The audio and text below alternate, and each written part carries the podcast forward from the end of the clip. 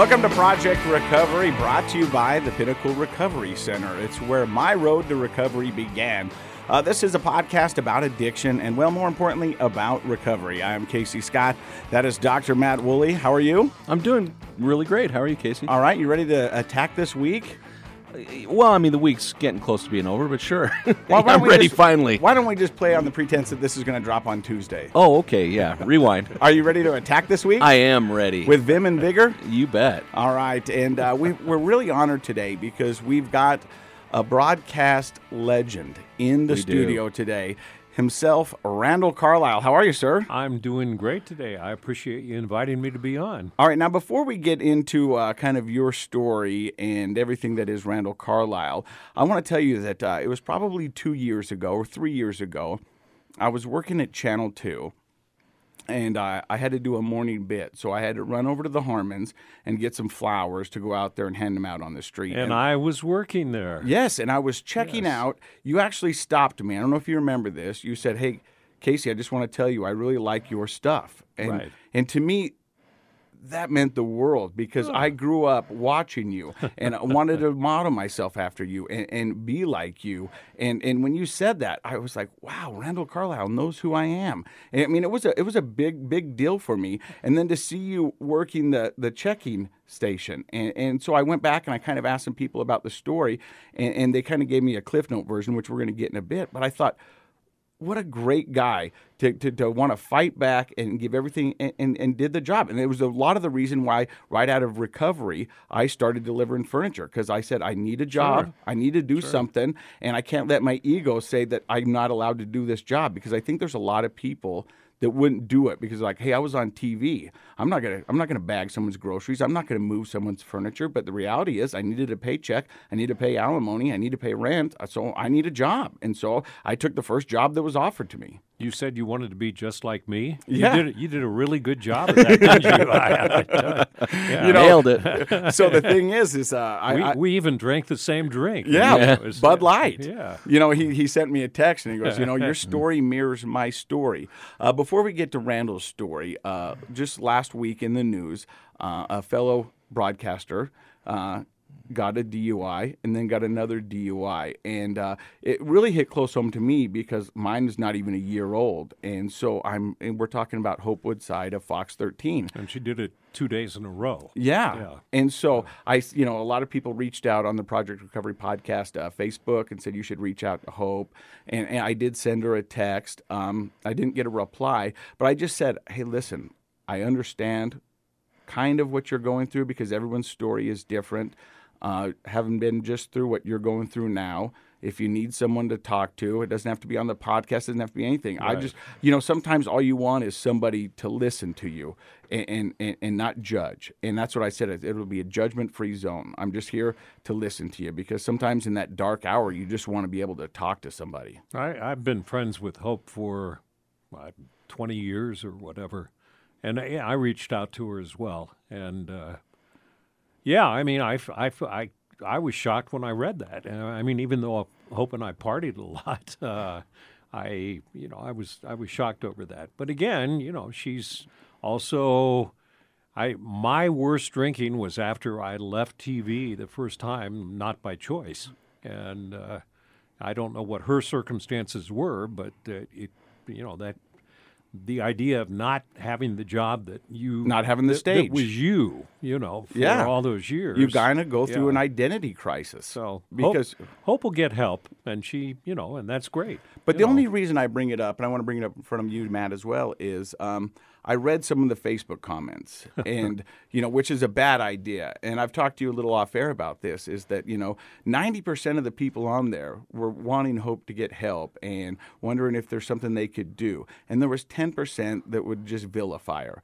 And the thing that I, I wanted to bring up, and one thing that really struck a chord with me is there's got to be something going on in that industry with me, with Shauna Lake, with Hope Woodside. What's going on? And, and I wanted to say, I don't think it's an industry thing. I think it, it, it's just what's going on. Ours is just more visual than anybody else's. Well, it, it, you and I were talking off the air, and if it'd be uh, a construction worker, uh, somebody who works at Harmon's, uh, and they got busted two or three days in a row, it would never make the paper. It would never make the news, and it's just because people in our industry are very visible, and and when we screw up, you know, people people write about it and people talk about it. But I, you know, and we do have an industry that is known for partying. Uh, you know, drugs, sex, and rock and roll. You know, that's that's always been the image of people in in the media. But I don't think it's. I don't think we have more of a problem than anybody else. I always know. say we live our life in front of the camera, and what goes off the camera also goes on it. You know, in, in a sense, is Yeah, that you know, yeah. I mean, that's how we made our money. So when things are going good, we can't just show the good. So when something bad happens to us, it becomes the news. And I don't- and I think it's totally fair because you are a you're a visible person in the community. Hope is you, you are. I I was. I I was smart enough not to follow in your footsteps in terms of DUI. So Yeah, And, and, and, and, and, and that's the other thing is that, yeah, the DUI, they are going to get punished by the court, whatever the court system deems. And the other thing is that there's something going on. So let's talk about something going on. Let's go to the Randall Carlisle story. Now, you moved here in 1980, but you actually started in radio where before that? Uh, I started when I was 14 in a little town in Ohio and worked my way up in radio to a giant AM station back before the days of FM uh, in Detroit. And then I decided to get into TV because people in Detroit TV were making a lot more than people in Detroit radio. Uh, and then I went to from the only place that would offer me a job was Colorado Springs.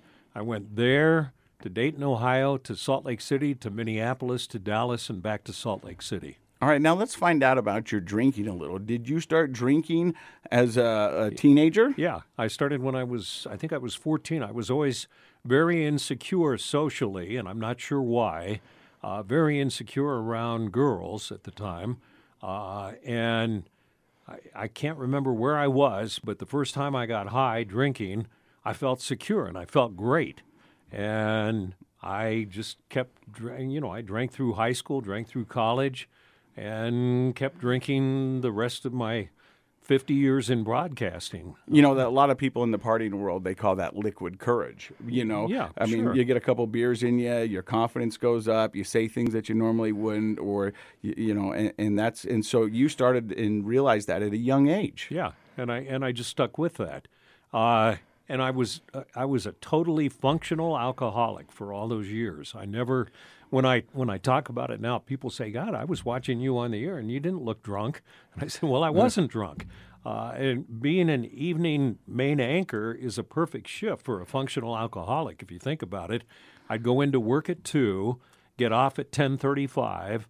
I could then start drinking until I passed out to like around one or two in the morning and sleep till noon. And and so I never went to work drunk. I never drank at work.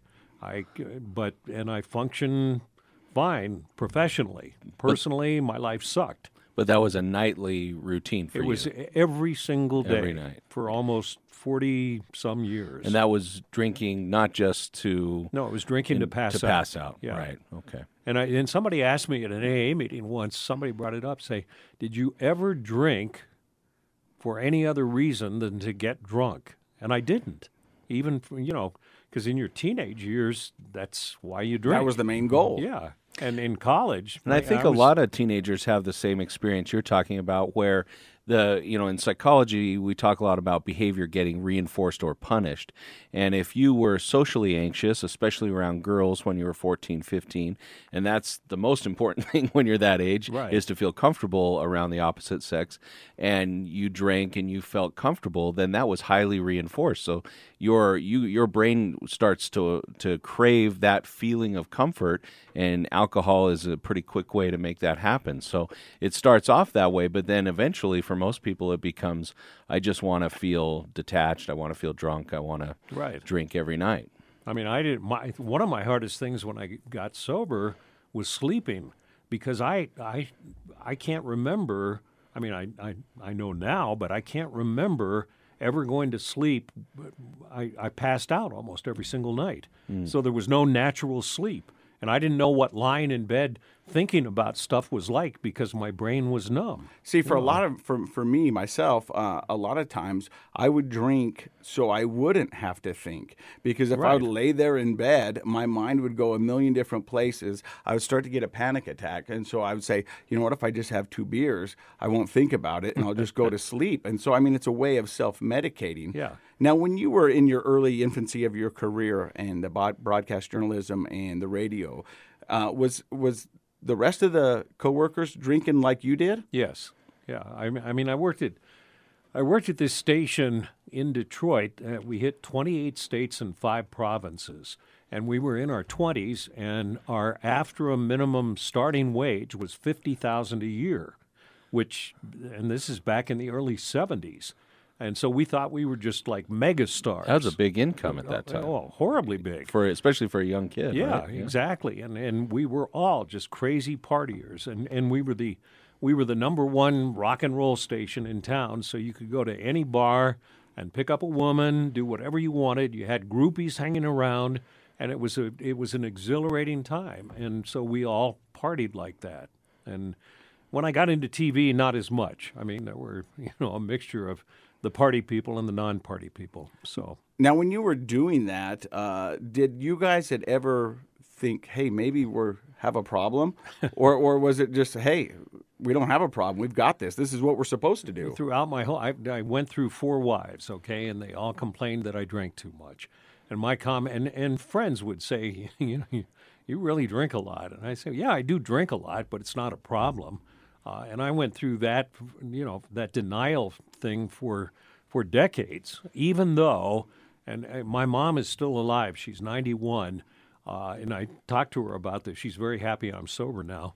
Uh, and, and I alcoholism runs in my on the paternal side of my family through at least four generations.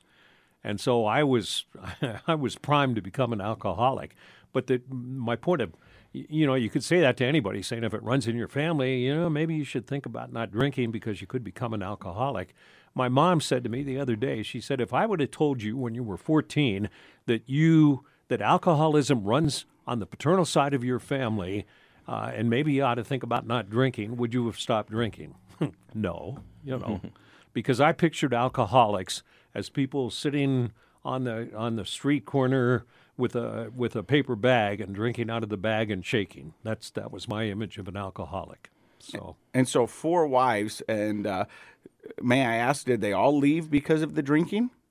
drinking was one of the primary issues, uh, and you know, and the fact that I, you know, my my world focused on work and then drinking and then everything else after that, and so if there was a social event that my wife would want to go to or something, uh, my first question was, will they be serving booze?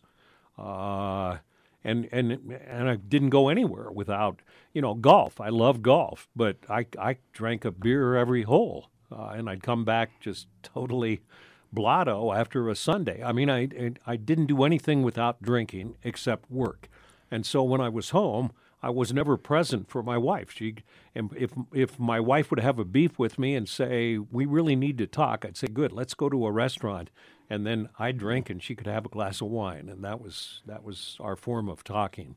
So I, you know, and and and every time I got divorced, it was like. I back in those days, I blamed it all on her. I said, "Oh, it's her fault. She's uh, a whatever." And and and now that I've been sober like seven years, I look back and I think it was primarily my fault. You know. So, we're talking with Randall Carlisle. This is Project Recovery. Stick around. More with Randall coming up next.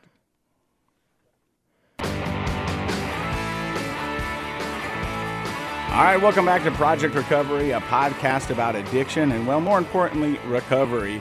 We've got uh, broadcast legend Randall Carlisle here. He's walking us kind of through the early years of uh, your career and your alcohol. Now, let me ask you this: Was alcohol always your drug of choice? I mean, is that is that what your downfall was? Always. I mean, I dabbled in uh, back in the '60s when I was in college.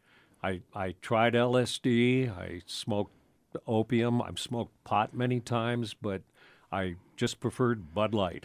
Yeah. How do you like that, Anheuser-Busch? when I got sober, their stock went down. I mean, boy, between you and me, Yeah, you know, I- we I- killed them. I was uh, the the country club where I go golfing with my father. They just got a brand new bar, and uh, they didn't realize I went sober. So I don't know how they're going to pay for it. exactly. but you, so you did that for how many years were you on air here in Salt Lake City?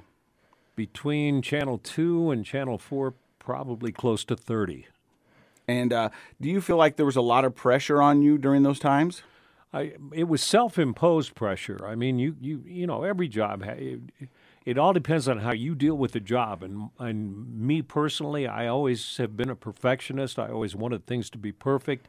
I wanted to be number one. I wanted to have every newscast have no mistakes. Uh, and so I put that pressure on myself. I mean, there is a lot of pressure in, in the broadcast industry as people strive toward perfection and ratings.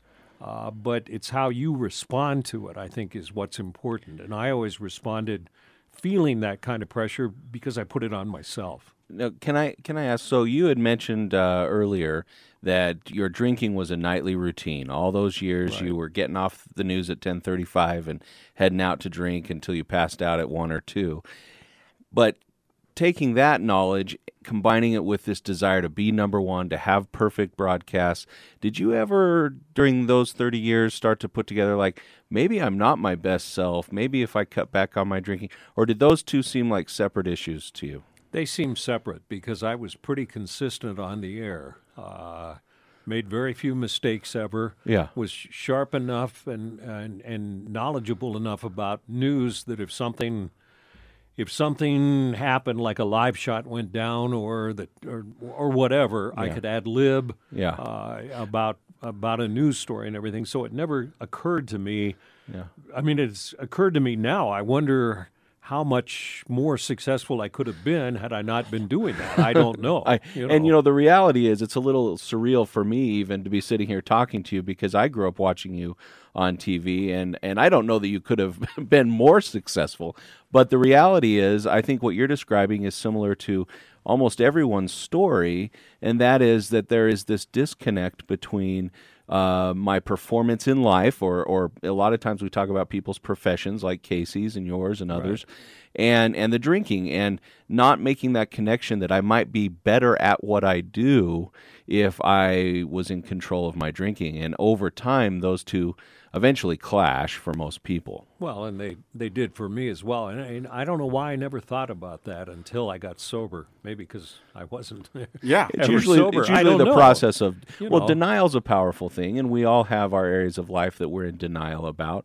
And it's um, often that uh, uh, when a person's drinking, they're the most in denial. The people around them, like you had mentioned, ex-wives and friends saying, "Hey, you, you drink a lot," and and but they're not in denial about it, but the, Right. the individual is. And and I and my argument always with my wives, I sound like I live in Utah when I say that, don't I? You do. Uh, yeah, I do live in. We want to talk to you about a reality show for you later. Uh, my my response was always, look, I have this good job. I bring home a good paycheck. Mm-hmm. I'm under a lot of pressure, so just go with the flow mm-hmm. and and just accept the fact that I drink a lot. Mm-hmm. And and so I, I never I never really did any self examination, you know, and, and That self introspection that's so key to your recovery. but it's something you don't do when alcohol or drugs have hijacked your brain. Well, I don't think there's ever a class on that. No, you know, no one ever tells you this, you know, and, and until you get these tools, and that's what this podcast is about. And you said when you early started drinking, um, you did it for kind of courage and, and for that. When you got into the broadcast years and you're doing a nightly newscast, did the drinking then become a way to kind of relieve the pressure that you self-imposed? Yeah, I just wanted to block everything out when I went home uh, because I had the same problem you did. Because I would, I would relive the 10 p.m. newscast if if I hadn't been drinking. When and if I drank to the point that I would pass out, I wouldn't think about it. But I'd say I I'm the type of person that after a after a newscast, I'd say, you know, we could have done this better, could have done that better. I wish when I ad libbed to the weather guy, I would have said this, not that.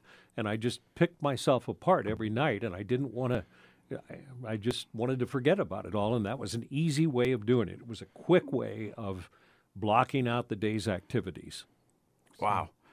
So we got Randall Carlisle here, and he's talking about his addiction with alcohol. And so you mentioned earlier uh, you lost the job first time for alcohol. Can you walk us through that? I didn't. I didn't lose it for alcohol. Uh, I was very lucky. I never got fired for that. Uh, a new company bought Channel Four, a, a giant conglomerate, and after like 23 years, one day I was called up into the GM's office and he said, We've decided to go a different direction and we'd like you to leave today. We'll pay you for the rest of your contract.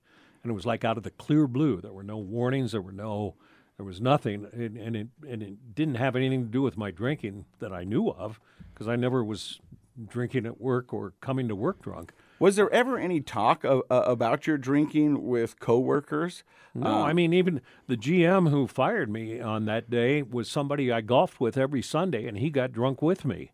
So I mean, like, no, there wasn't. No, it was like he drinks a lot, but he comes in and he does a professional job. So who's gonna who's gonna question him about it? You know, that coming so out of the blue.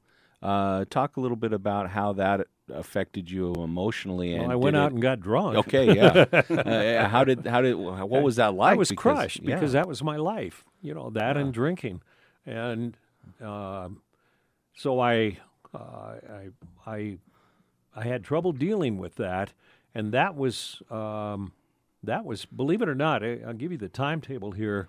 Uh, I went before that all happened. I, thanks to pressure from my fourth wife, I went to uh, detox and recovery at uni, uh, an outpatient program, and and came out of it sober. Obviously, as most of us do, coming out of a treatment program. Uh, and after I got sober, that's when I lost, and I'd been clean for nine months. My wife left me then, and I lost my job. Oh, and so okay. it was like, it was like, now wait a minute. I was good things are supposed to happen when you get you sober. You finally got sober, I, and then I finally the get sober, and my things. wife leaves me, and I lose my job. And um, what that said to me in my alcoholic brain was, "Hey, this is a good reason to drink." And I started, and I, and not only that, you you can drink full time now because you don't have to worry about being sober to go to work. no wife, no job. And so I really, uh, I really hit it hard, and I can't remember how long that lasted. And I was, I was to the, I was so bad that uh, when I woke up in the morning, I had to drink three or four beers before my hand was steady enough to shave. Mm. Uh, and I, I just went at it full blast because I thought, well, sobriety didn't really do me any good. I lost my wife, I lost my job. And Mm. after doing that, I became more and more depressed, feeling worse about myself. I'd cut off all my friends. I really isolated at that point, just made sure that I had enough Bud Light in the house. And uh, at one point, I called one of the therapists that I had met through the, my first time through the outpatient program at uni, and she said, "If you can make it to detox, they have a bed." This was like a Saturday morning, Mm. and I I live in a downtown. I, I, I'll tell you, I, I don't mind saying where I live in American Towers, and we share a parking lot on P1 with the Hilton Hotel. And I was drunk by the time I had called her, and I remember stumbling through. She said, "If you can get there," and so I went down to P1, hoping to get over to the Hilton because you, it's easier to get a cab. That was this is before Uber, and uh, I stumbled and fell several times on the P1 level. Got to the Hilton hotel elevator, came up to to a crowded lobby and I'm stumbling and falling through a crowded lobby, and I'm sure people recognize me. And I got out to the curb, and the bell cat, the bell the sky cap guy or whatever you call them, helped me into a cab, and I went up to uni and went through detox again, went through recovery works second again, time. second time mm-hmm. around, and have been sober ever since for seven years. All right, I want to find out more about that uh, a little later on in the podcast. But I want to talk about when you lost your job and your wife left and you started drinking and you said you went at it full time. How long did you go at it full time for? See, I'm I'm trying to remember because I was drunk all the time. You're asking me a question. uh, it, it was for a period of several months, and I just became so I just I, I hated myself. I, f- I felt terrible. I I was more and more depressed every day, and I I figured I'd either drink myself to death, or because I didn't have the guts to commit suicide, or um, or I'd change things around. So, what made you pick up the phone and call that therapist? Do you know? No, I'm- no, I don't. I, I interviewed her for a story I did uh, just recently, or for a for a presentation that I did a, at a, an addiction conference at UVU, and I thought it'd be interesting to go back and interview her. Oh. Said, said, "What do you remember about that phone call?" And you know, and she she said, "Well, you were you sounded like you were pretty out of it, but you also were asking for help." And I figured she said it wouldn't have been in my place to come to your house to help you get to your to get to detox, but but I I made sure there was a bed for you if you could make it there. So I I don't remember. I I wish I knew because if you could find that switch that clicked in my brain at that point and you could you could manufacture that for everybody who's who's dealing with addiction, that'd be a pretty valuable Well, switch, Something you just said a moment ago, though, might be a little bit of a light on that, and and, and we're not going to know for sure because you were drinking at the time. But you said I was either going to drink myself to death or I'd turn it around. And to me, that's that's that little glimmer of hope that is always associated with that switch flipping for people. So why the switch flips may be unique for each person, but hope is always part of it. And it sounds like there was something inside of you that was still thinking, I could turn this around. I guess there was. I mean, I I don't know. That that makes sense though. Yeah. Otherwise, I would have just Yeah. kept drinking and died. Now you said something that uh, st- struck a chord with me is that you know I've only been in the recovery system uh, a little over 200 days, but there's uh, from people who have been in the recovery world for long amounts of time and had their sobriety, they always say they either flipped the switch or something clicked with them, and and, and you hear that with most people with their success stories that it was there, it was either this or that, and, and and for some reason this took for me or this made sense, and and you want to find that in in yourself and what's going to be the switch, what's going to be the click. And I think hope as a concept drives a person to find that switch for them, you know, whatever it is. I think for a lot of people, it has to do with not wanting to give up the positive parts of their identity. And I think for, for the two of you, it's interesting because your identities are, uh, like most of us, wrapped up in your professional self. I mean, it's a big portion of your identity. But also, your identity is public. You know, that professional identity is very public. And I think that it, that creates a sense of competency. Like, I have something to offer to other people. And that connection sometimes helps a person maintain hope during really difficult times. That connection with other people, as opposed to perhaps somebody who has their identity is very isolated and it's not connected with other people in a public way.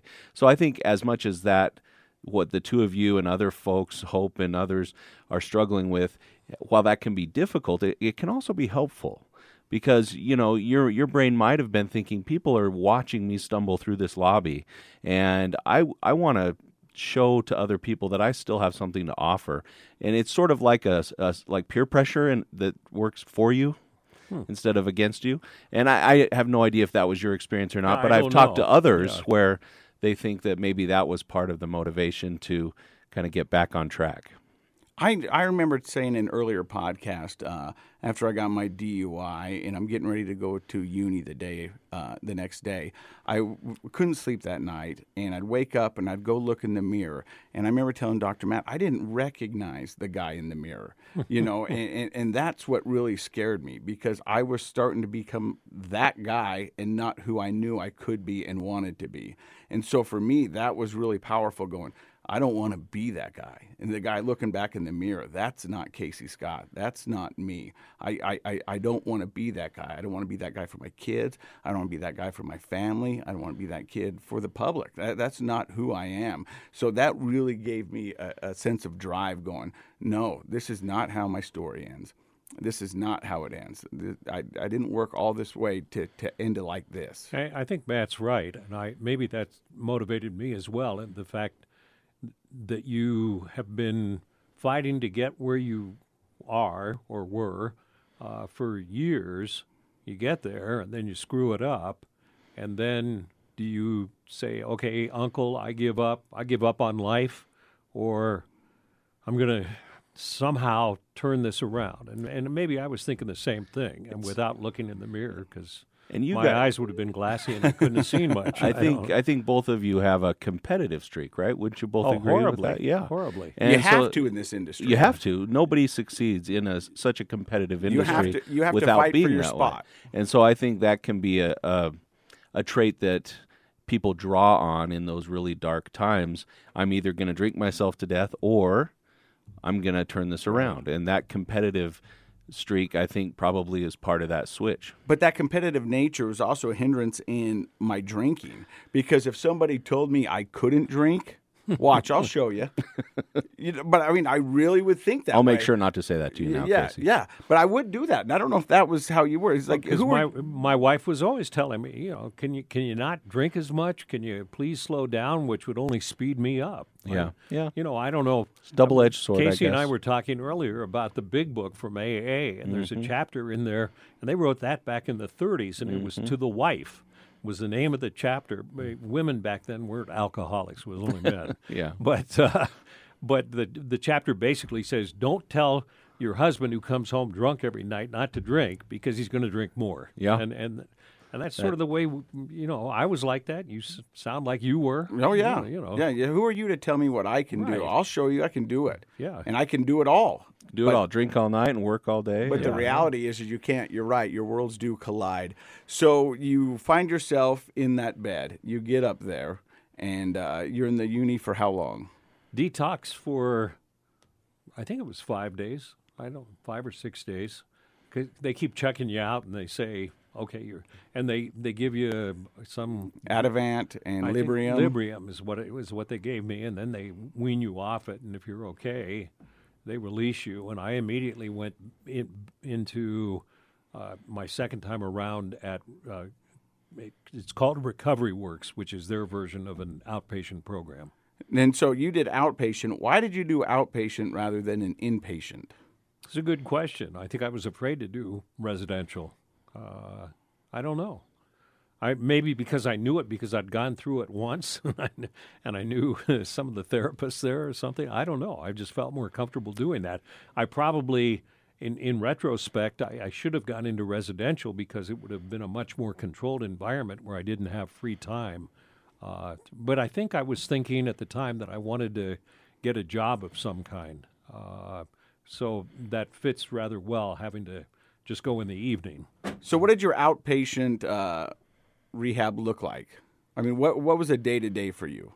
It was, I think, three or four hours a night, uh, and you, you were divided into small groups, and then there were different activities on a on a daily basis. You'd do a different thing every day, and some of them I thought were goofy, like they'd have you, uh, they'd have you dance, uh, they'd have you. Uh, those were the things I didn't like. They'd have you climb ropes and then stand down below, and, and I know why they were doing it and everything, but. Uh, and I preferred, and then one night was family night, uh, where where your loved ones would come, and I, I spoke at uh, at uh, Recovery Works Family Night uh, just this week or recently, uh, because they have some graduates who come in and talk about it. So um, When when you were in the program, did you get noticed? yes, and, And- and, and how did that affect you? Uh, they they said first of all we're really big on on anonymity here, and they and they and they were very good about bringing it up. And it wasn't just because of me, but in every single group that that that we had every single day, saying, okay, if if you see each other out in public, you're welcome to talk to each other. But if you see me, uh, you can come up and talk to me, but I'm not going to come up and say, "Hi, Jim. It's good seeing you again," you know, or anything like that. And I and they they really told me because that, that was one of the things I expressed a concern about, and they said, we, "Your anonymity will be protected." What goes on in here stays on here. Was Yeah. that hard for you though, being a, such a public figure?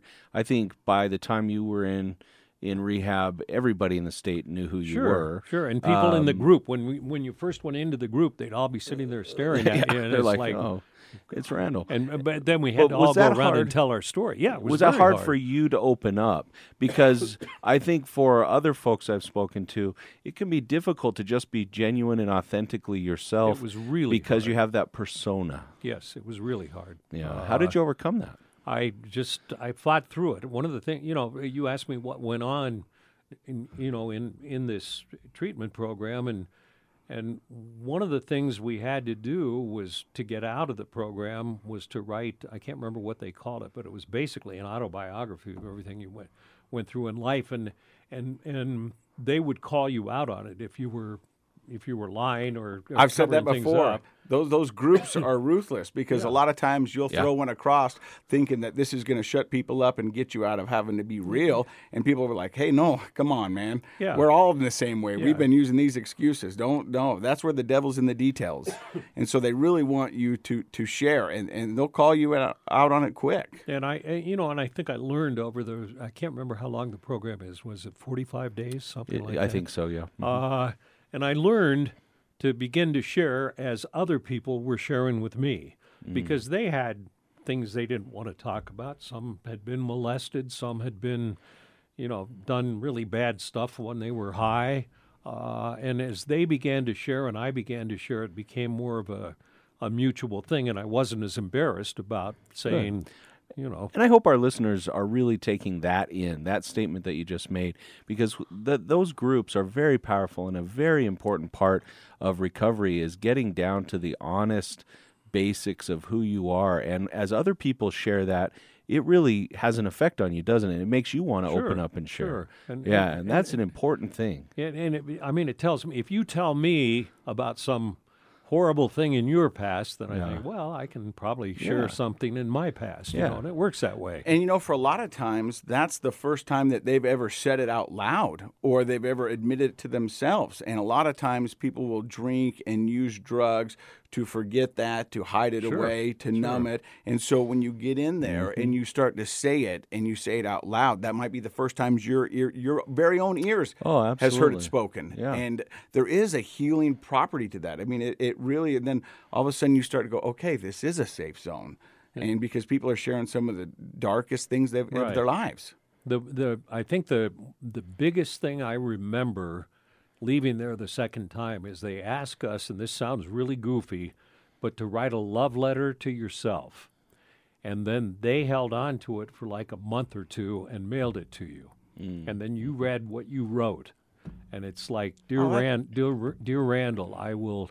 I will strive to love myself and respect my body more. I mean, I can't remember what all I wrote. I still have it in, in a file drawer, and and and I read it occasionally uh, because one of the things I never did from the age of 13 or 14 when I started drinking, even though I, you know, a- achieved a fair amount of stardom through TV and stuff, I never loved myself. And I can tell you that with sobriety and, and, and long long term sobriety for me, uh, I've I've begun to love myself, and and that makes all the difference in the world. That's so important. I remember when uh, we're going to go back and talk about a little bit about being recognized in treatment. When I was at Pinnacle Recovery Center, when I first got in, I, I was I was praying nobody recognized me. I was hoping Good luck. nobody recognized Yeah. me. You know, and for the first four days, you're kind of in a daze. And then I remember one time I'm coming down from my bedroom, in the whole house there was 15 of us. Were around a computer and they were looking at old clips of me Doing Yeah. goofy stuff, doing Yeah. goofy stuff, Yeah. and you know you'd see them look at the the, the monitor and then look back at me, and then.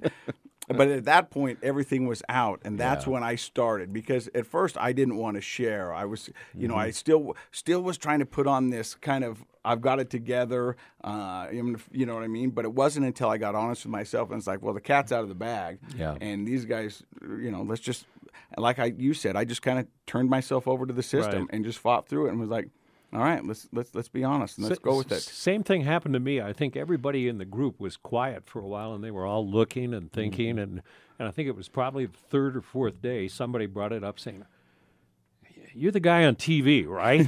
And I go, "Yeah, right." And and and that broke the ice, and I understand that. you Yeah. know. And but uh, you know, I mean, I, but I think there's a lot of us out there, or a lot of addicts that are afraid to be seen for who they really are because they don't know how other people are going to react. And when you're in that comfort zone of everybody who's kind of like you, Yeah, and I think Randall, you you made a good point that it the two of you have a unique situation, and folks who are well known, it's it's a unique persona, but everybody has a persona or an, an attitude or an identity about who they are, and drugs and alcohol are, are kind of a dirty secret that we don't want to share. And so everybody has to break through that ice in these groups at some point, and that's why the group is so powerful because that everybody's doing it, and that pressure to kind of give in and, like you always say, Casey, run an honest program. Uh, it eventually takes over for everybody. Um, so I, I think it's unique that you know somebody might be sitting across from Randall Carlisle or Casey Scott saying, "Wow, I'm talking to Casey Scott, telling him all my dirty secrets."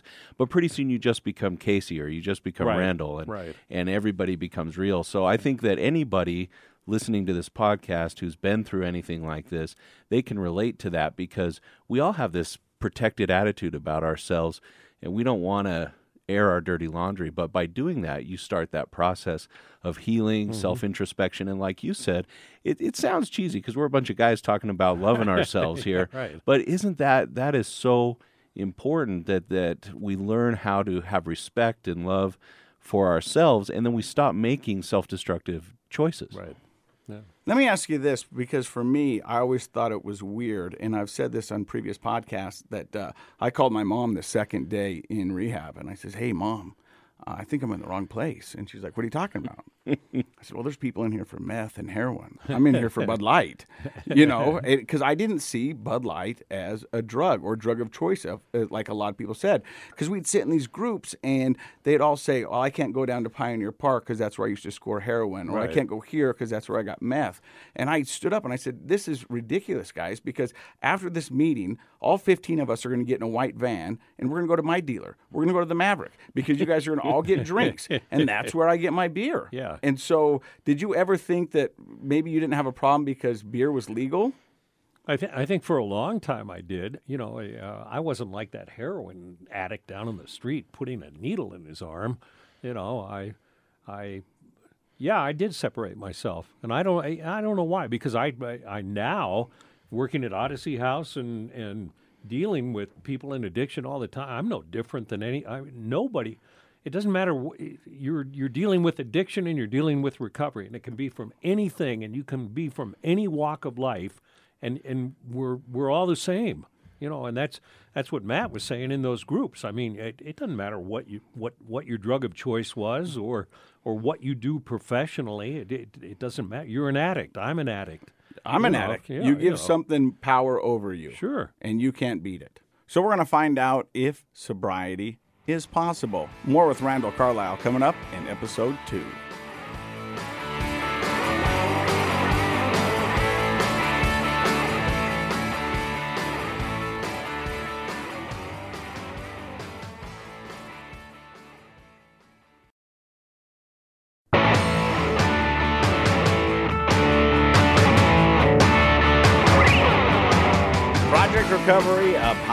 Podcast about addiction and recovery, brought to you by Pinnacle Recovery Center.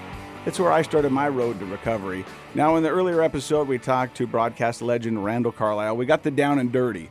we got your story. And I got I got sober in an hour. That was that was pretty good. It's a I- know. sobering podcast. yes, it is. So, Randall, let's talk about what you've been doing for the past seven years. Now, I started the first podcast with me seeing you working the checkout center at the Harmon's downtown. Uh, was were you sober then? Oh, sure. That, that was after I went through my second treatment facility. Uh, and I've been sober for seven years. And after I got out of that, I went through, I was determined to stay sober. Uh, so I did a bunch of things. I went to 90 AA meetings in 90 days, which some people recommend you do. I also made doubly sure that I wouldn't get drunk. I took antabuse for eight months. And for people who don't know, it makes you sick as can be if you drink while you're taking it. Like Vivitrol, it, Vivitrol is a is, is shot you get every 28 days or whatever, and it's a it's a dose it's a daily dosage of the drug that I was taking every day in pill form, and that helps relieve cravings and doesn't let you get high. And then that combined with antabuse that would have made me sick as can be if I drank. I did that for about eight months. And I went to meetings all the time and I went back to aftercare at uni and I just worked on staying sober. And what happened in my mind, and I, you know, people at AA meetings would tell me I was weak because I was taking those pills. Uh, what happened in my mind is all the years that I'd been drinking, I drank whenever there was either a success or a failure or somebody yelled at me or a fight. I would drink over anything. And what happened was I knew I couldn't drink. So I learned other ways to cope with that, with whatever good or bad happened on a given day. And it sort of went to the back of my mind that that's my release. And so then I stopped taking those pills and I started looking for work.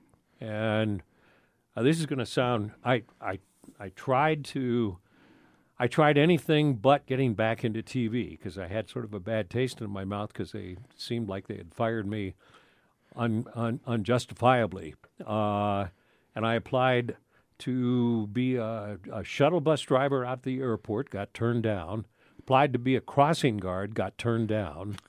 I applied at several, and I thought, my gosh, here I am. I'm uh, Randall Carlisle. Yeah, right. How, how come I can't be a shuttle bus driver? Because I wanted something that wouldn't be as high pressure or anything.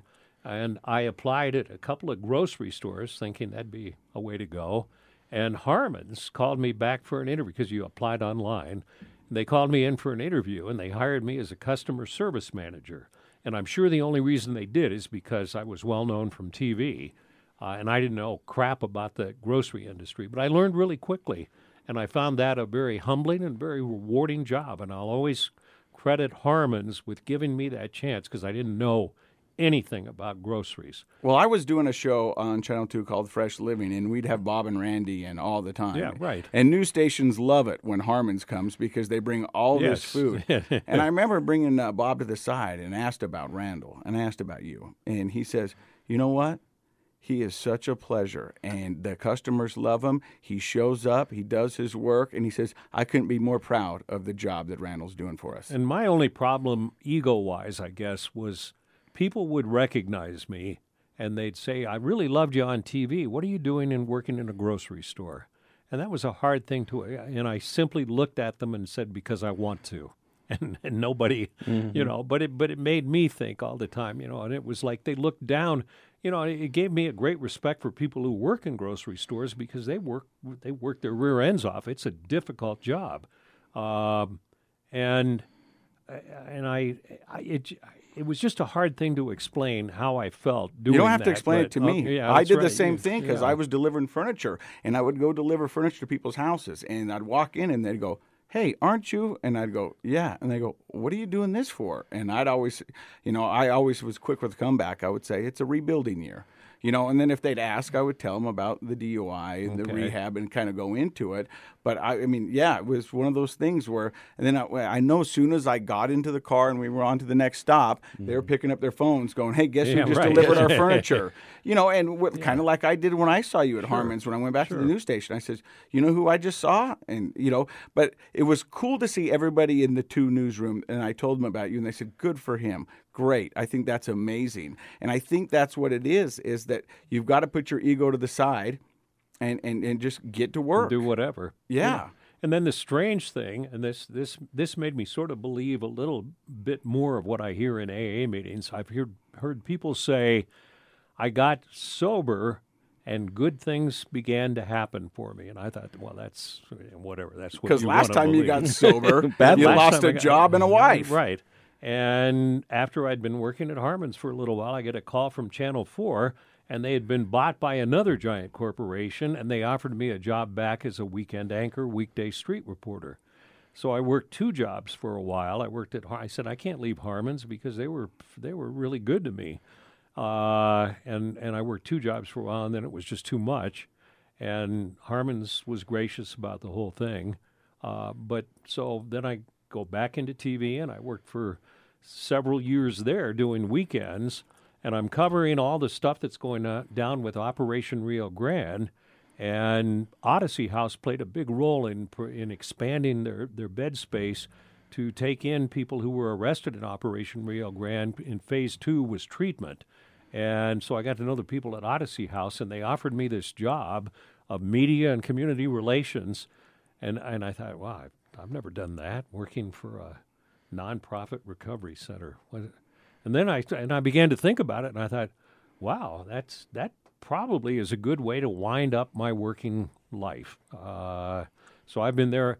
Uh, channel. I still had time left on my Channel Four contract. They let me out. I went. I've been working at Odyssey for a year and a half, and I love it. It's just it, it's it's very rewarding. I'm very impressed with the people that are managing and running Odyssey House. I bet that was a big part of, you know, your desire to work with them.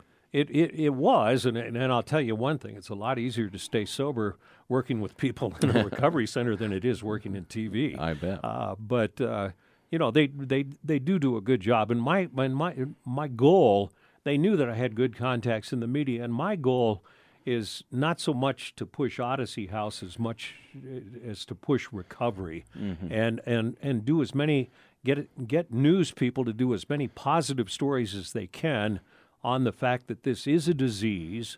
It's not a bad moral choice. I mean, maybe initially it is, but but it's a disease that people are fighting, and that recovery is possible. And and I, I mean, I've the reason it's so rewarding to me is I I wore two hats. I covered the people in news stories down on Rio Grande, and they'd spit at you and they'd throw stuff at you and swear at you, and and you'd see them just lying around in the street, and you think, God, these people are there's no redemption possible here. And then I followed them through going through our you know completing our treatment program entering into life with a job and a house and or a place to live and and if you ran into them today you you wouldn't know that they were down on Rio Grande. And, and recovery is possible with with anybody. It doesn't have to be somebody who goes to an expensive treatment center or goes to a nonprofit or it whatever works works but recovery is possible and that's that's the message I want to get out so mm. what what sort of maintenance are you doing for your recovery these days? You've talked a lot about AA, and I, I have said that when I went to AA, I, I wasn't a big fan of it. Right. The thing I did enjoy that I liked was that there was a room of 200 people who were similar to me and I didn't feel alone. For the first time in my disease, I didn't feel alone. And that's what I really liked about it. But you seem to have a, a better understanding of AA and, and, you kind of incorporated it into your recovery? I, I, I go, I chair a meeting down on the block, which is the Rio Grande area. I, I chair a meeting on Monday evenings. Uh, and then I try to go to one other meeting a week, which is my home group. That's what the word we were looking yeah. for. Uh, and I prefer smaller meetings. Uh, the one up at Uni on Sunday mornings is probably the most popular AA meeting in the valley. Uh, and you said there are a couple hundred people there. Yeah. Uh, but and I prefer smaller meetings. And then every day, sort of working at, at, at Odyssey House, I'm sort of dealing in the recovery field. So it's it's been easy for me. And I probably don't go to as many uh, AA meetings as I used to. Uh, but I'm still very aware. But every day and uh, every every morning I get up and I pray to what whatever I believe in, thanking that thing that your higher power, higher power, uh, for the fact that I woke up sober and that I went to bed. So I do that every night too, and so I, I and and I and I do uh, a gratitude every day. I'm I'm grateful for. I'm grateful that you invited me down to this podcast. I'm grateful that we could connect and talk about this issue uh, because every single person that probably is struggling can find help. And, and so every day I find something to be grateful for. Uh, I don't know. You, you, know, you mentioned uh, right when you got out of recovery the second time that you did 90 and 90 days, yeah. that 90 AA meetings. And we were talking off air. There was a lot of talk off air, but uh, you said the thing that you liked about the 90 in 90 days was that every room has a different feel, everyone has a different vibe. So if you went to one AA meeting and you didn't really particularly like that right. Go check out some other ones because you might find a place that you feel at home with and you get that sense of community that will help you along in your recovery. I, there's uh, there's large meetings, there's small meetings. Uh, the meeting where I go to my home group, we have somebody else who works in radio. We have a couple of lawyers. Uh, we have a couple of homeless people. It's just a nice mix of people who regularly go there, and I and I I think that I like that. Uh, I don't know why, but it helps me in my recovery. Uh, and and there's some meetings I don't like, uh, and especially at first because you feel out of place when you walk into an AA meeting. Everybody knows the lingo and everybody knows what you do and everything, but you can learn that very quickly, and people are very happy to accept you into the fold because they know you're trying to stay sober just like they are.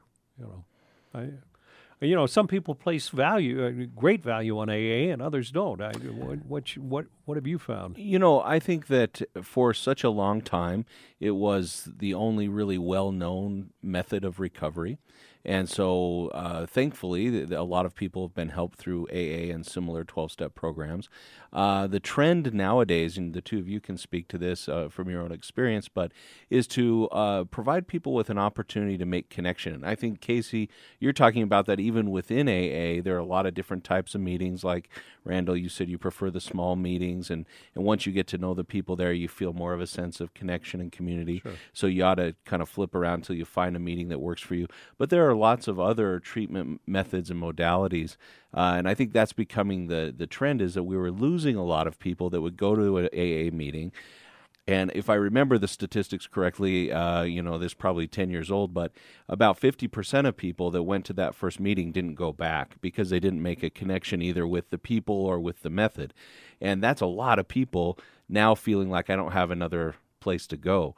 And so if you're not making a connection with that first meeting, I do recommend people go to several meetings and maybe find a community within 12 steps that works for them. If that doesn't work, then finding other methods that include cognitive behavioral therapy, uh, mindfulness and meditation is showing a lot of promise in a person's life, uh, helping them on a daily basis. And you can do that individually with groups, with therapists. So I think that uh, that AA uh, plays an important role in, in almost every community, but there are a lot of other options. And I guess my message to people is if you've tried AA and it's not working for you, there are other things sure. that, that we can do. And places like Odyssey House or other recovery centers are, are able to introduce people to those methods. Well, you know, I've often said that my addiction was mine and my recovery is mine. Right. And so, you know, what I'm doing works for me. And uh, I get people on Facebook and uh, emailing me, hey, what are you doing? And I always, you know, say, hey, listen, this is what I'm doing and this works for me. I'm not saying it's going to work for right. you. You've got to find your own recipe and uh, see what works for you. And there is a lot of options out there, and that's what this podcast is all about: is letting people know that there are myriad uh, options out there, and you can and, and you, you just need to research it. One of the things that the two of you are both doing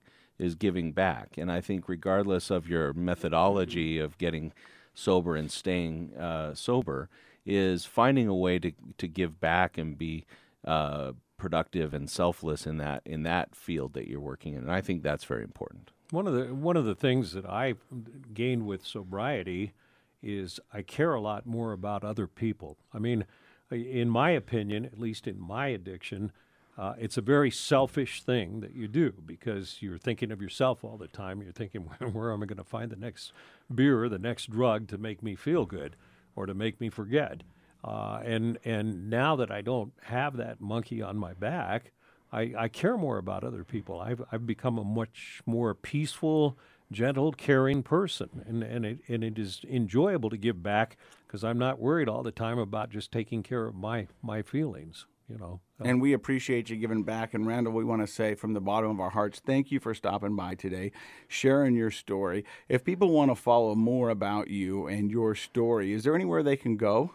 Yeah, there's. Um, I, well, I'm trying to think. Somebody, BYU did a, a three and a half minute piece on me that they posted. I, I can't remember what, what the feature is called that they were showing at a UN conference, and it was just me talking. It was only three and a half minutes. Uh, it was well done. It got like over 20,000 views on Facebook. Uh, if you just go to Odyssey House Utah Facebook page, it, you sort of see the stuff that I'm the the news stories that I'm getting out there, um, and or just call me at Odyssey House. I mean, I you know the nice thing about working in a in a nonprofit, there's there's no time deadline aspect like there was in TV. It's not like hey, you got to be there at you got to be ready to go at you know whenever. And I have time to talk to people now, and I have time to do something like this podcast, and uh, it's just so if if just call me at Odyssey House.